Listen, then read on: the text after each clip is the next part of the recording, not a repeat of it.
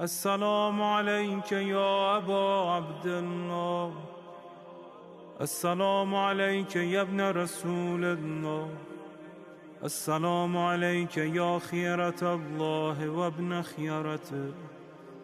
السلام عليك يا ابن أمير المؤمنين. بسم الله الرحمن الرحيم. وابن سيد الحمد لله رب. العالمين والصلاة والسلام على سيدنا محمد وآله الطاهرين.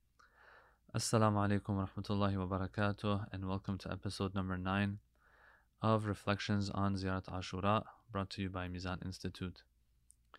فلعن الله أمة أسست أساس الظلم والجور عليكم أهل البيت ولعن الله أمة دفعتكم عن مقامكم وأزالتكم عن مراتبكم التي رتبكم الله فيها ولعن الله أمة قتلتكم ولعن الله الممهدين لهم بالتمكين من قتالكم برئت إلى الله و- وإليكم منهم ومن أشياعهم وأتباعهم وأوليائهم We reach this segment of the ziyarah in which the Imam is sending his la'na upon different groups of people that we'll talk about. There are a few points, inshallah, I want to discuss in regards to this segment. But before getting into the la'an part,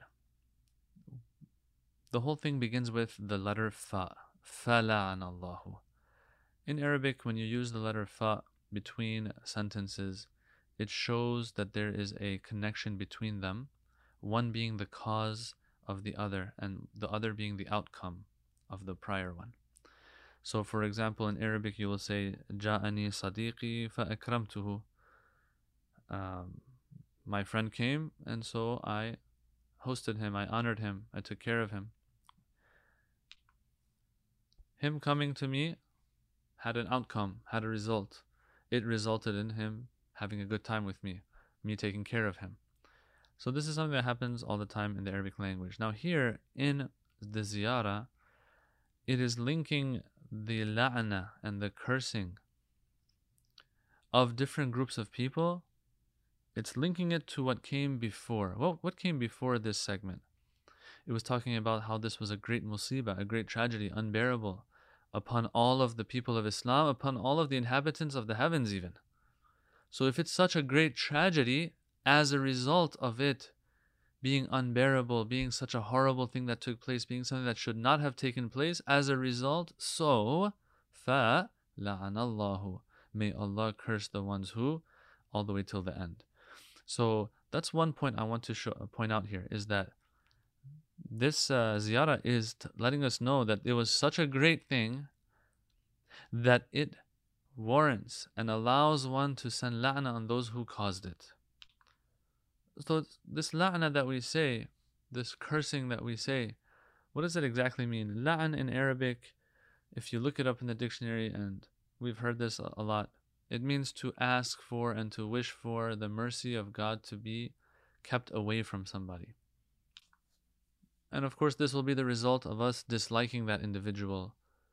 But the question is do we send la'na on people that we just dislike, or is there more to it? This is a discussion that we'll have later the love and hate that we have in religion. For now, let's break down this segment. فلعن الله أمة أسست أساس الظلم والجور عليكم. We have about four groups that are mentioned here um, that had something to do with Ashura. So the greatness, the significance, the tragedy of Ashura allows four groups of people to be cursed and la'na be sent upon them. There is one thing to remember though as we go through this no names are mentioned. But later on in the ziyarah, in other segments and other parts where la'na is sent, you will find that names are mentioned. So the fact that in the ziyarah sometimes names are mentioned, but in other times names are not mentioned, it shows that um, this is something deliberate on, on the part of the ziyarah. That the ziyarah wants to keep things general sometimes and also get specific sometimes. So, for example, throughout the ziyarah, you'll have these names of Alu Ziyad, Alu Marwan, Ibn Marjana, Umar ibn Sa'ad, these people, Yazid, you even have a, a, mention of Muawiyah. So there will be names that are mentioned, and then there will be general uh, la'nas also that are sent. In this segment, it's all general. So there's one group that the Imam is sending his la'na upon. La'anallahu ummatan assasat asas al-dhulmi wal-jawri alaykum. If there was anyone out there who established the foundations of oppression to befall our the Ahlul Bayt alayhi our Imams alayhi salam, may Allah's la'na be upon them. That's the first group. The second group, وَلَعَنَ اللَّهُ أُمَّةً دَفَعَتْكُمْ عَن مَقَامِكُمْ May, may Allah's la'na be upon those who got in the way of you reaching those ranks that you were supposed to be supposed to reach. وَدَفَعَتْكُمْ عَن مَقَامِكُمْ excuse me وأزالتكم عن مراتبكم التي رتبكم الله فيها and they removed you from that order that let's say hierarchy that where you were supposed to stand that order that hierarchy that you were supposed to be in that level you were supposed to be at that Allah had chosen for you so this is why we can send la'na on individuals who do such a thing because they are getting in the way of something that Allah had prescribed Ratabakumullahu fiha. Allah placed you in a certain position, but then others came and removed you. Okay, so this is a big problem. These people are going against Allah Himself. And so that sanctions the la'na upon them. So we have one, those who established the foundations. Two, those who removed you, O Ahlul Bayt, from that position that you were at, that ranking that you had in Allah's eyes, and Allah had placed you in. وَلَعَنَ اللَّهُ أُمَّةً قَتَلَتْكُمْ The third group of people are those who actually killed you directly. They were involved in killing you. And there were some who weren't directly involved in killing you, but they were ones who paved that way. For example, I would say an example of this would be uh, Ubaidullah bin Ziyad. Ubaidullah bin Ziyad didn't draw a sword against Imam Hussein, but he's the one who ordered it. So he is part of that process. But of course, it doesn't end at him. It goes all the way back to those who even established the foundations for any dhulm, any oppression to befall the Ahlul Bayt alayhi Alright, so this fourth group is referred to as وَلَعَنَ اللَّهُ الْمُمَهِدِينَ لَهُمْ بِالتَّمْكِينِ مِنْ قِتَالِكُمْ Those who facilitated it, facilitated this battle of Ashura to take place. Alright, so four groups are mal'oon. Four groups are cursed. Four groups, the Imam is wishing that Allah's mercy does not reach them.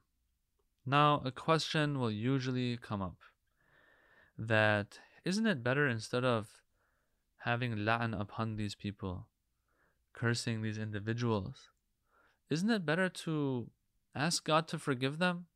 Ask God to show mercy to them?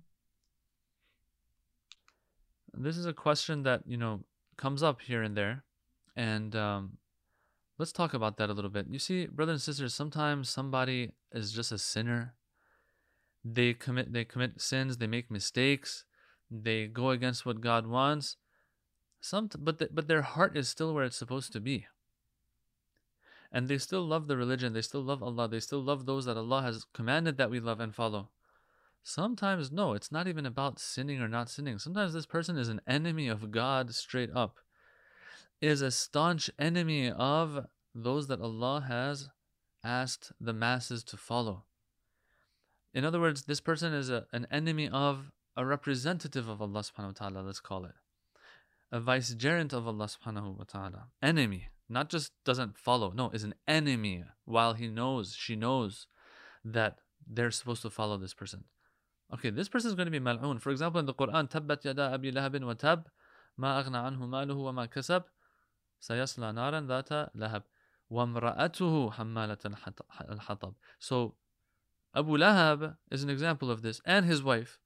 They know who the Prophet is. They know they're supposed to follow him. They go against him. The Quran is speaking of him in this way that may his hands be cut. This person is going to be in the hellfire, etc., etc. This is what I mean when I say enemies of God. They have made a conscious decision, despite the warnings from God, to willingly choose Jahannam. Well, okay, if they choose damnation and Jahannam, and Allah will give it to them then. The same way some choose Jannah and work for it, and Allah gives it to them. Therefore, these people are doomed anyway. I want us to pay attention to this point. It's a very important point. These people, they have done what it takes to be doomed and damned anyway. And Allah will be punishing them anyway. So when we are sending la'an upon them, two things.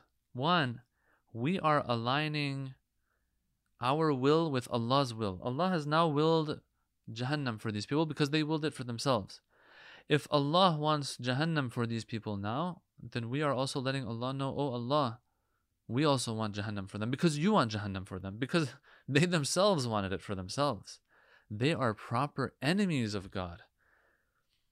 So we have to understand it's just not talking about just some someone who's committed certain sins in life. It's more than that.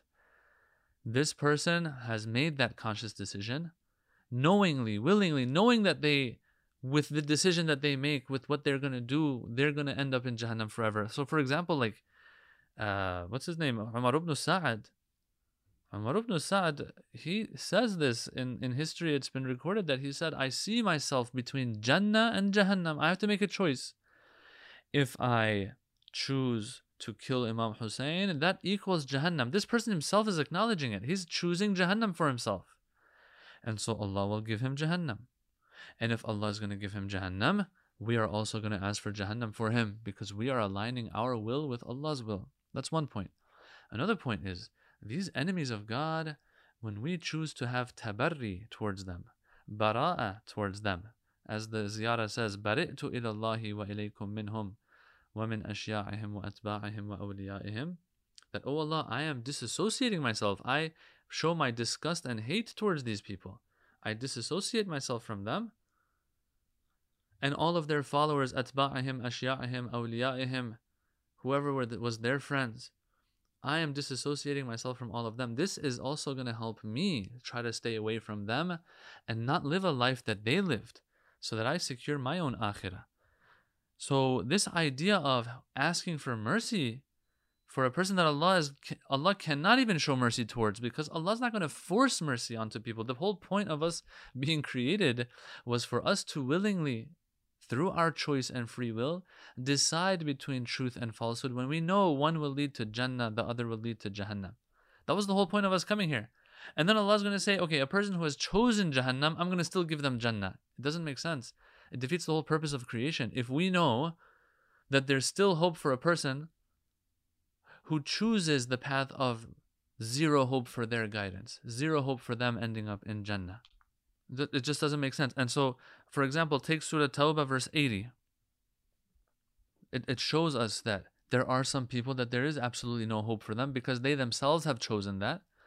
And so we don't need to waste our time trying to, you know, invoke Allah's mercy upon them or something. It says, uh, whether you plead forgiveness for them or do not plead forgiveness for them. Now, this is the Quran speaking to the Holy Prophet, sallallahu alaihi wasallam. Not just some anybody that uh, is going to ask for forgiveness for certain people. No, O Prophet, even if whether you plead forgiveness for them or do not plead forgiveness for them, even if you plead forgiveness for them 70 times, Allah shall never forgive them. So someone might say, but that sounds mean. Why is that? Isn't Allah all merciful? Isn't Allah more loving than a mother towards her child, etc.? Yeah, that's true. That is 100% true. But we cannot forget the point of creation either. If a person has been created for guidance and to be able to choose that guidance but turns away from it willingly, voluntarily, then Allah's not going to come here and say, okay, you know what? I'm going to just go against the whole purpose of my of creating you and still take you to Jannah. That was the whole point for you to choose Jannah and build your own Jannah through your actions and beliefs, through your proper actions and proper beliefs. And so it is a result of your own choosing and your own choice. So it says, Allah shall never forgive them. Why?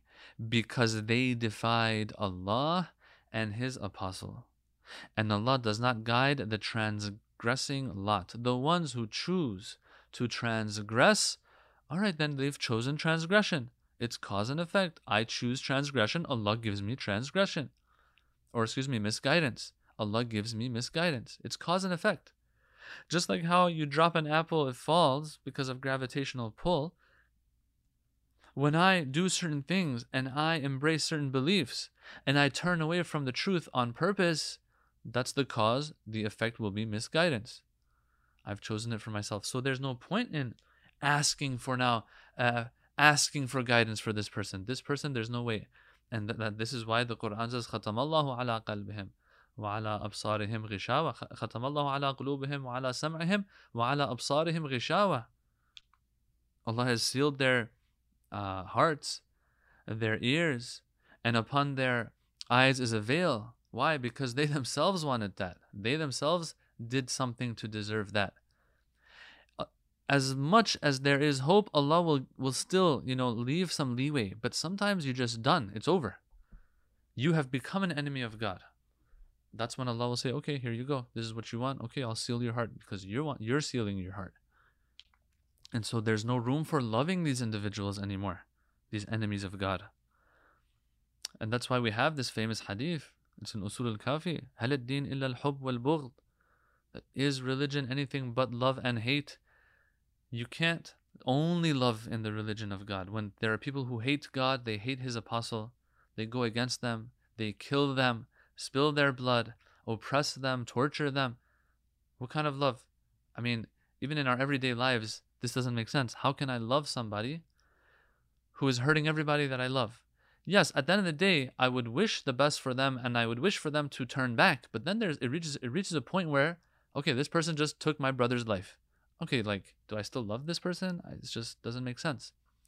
Yes, in the grander scheme of things, Allah always loves His creation. That's for sure. But as I said, our actions will reach a point where we have sealed our own hearts, and Allah will say, Okay, then, if you're sealing your heart, here you go, let me seal it for you. Yeah, so this is where this idea of tawalli and tabarri comes. To have wilaya with somebody, wilaya of somebody, but at the same time to have bara'a of others. You cannot have wilaya of those who Allah has said to have wilaya of, but at the same time, have wilayah of those who are against the ones that Allah has said that we should embrace their wilayah. It just doesn't add up. We seek refuge in Allah subhanahu wa ta'ala to reach a point where there's no turning back. Now, these individuals who, in one way or another, they were behind Ashura. They were behind the killing of Imam Hussein, the way he was killed. These people, what's for sure is there's no turning back. As I've said in previous episodes, Karbala isn't one of those incidents where, you know, there's a lot of gray area. You're not sure. No, no, no. Karbala is the embodiment of haq versus batil. You can't be on the side of batil and get away with it here.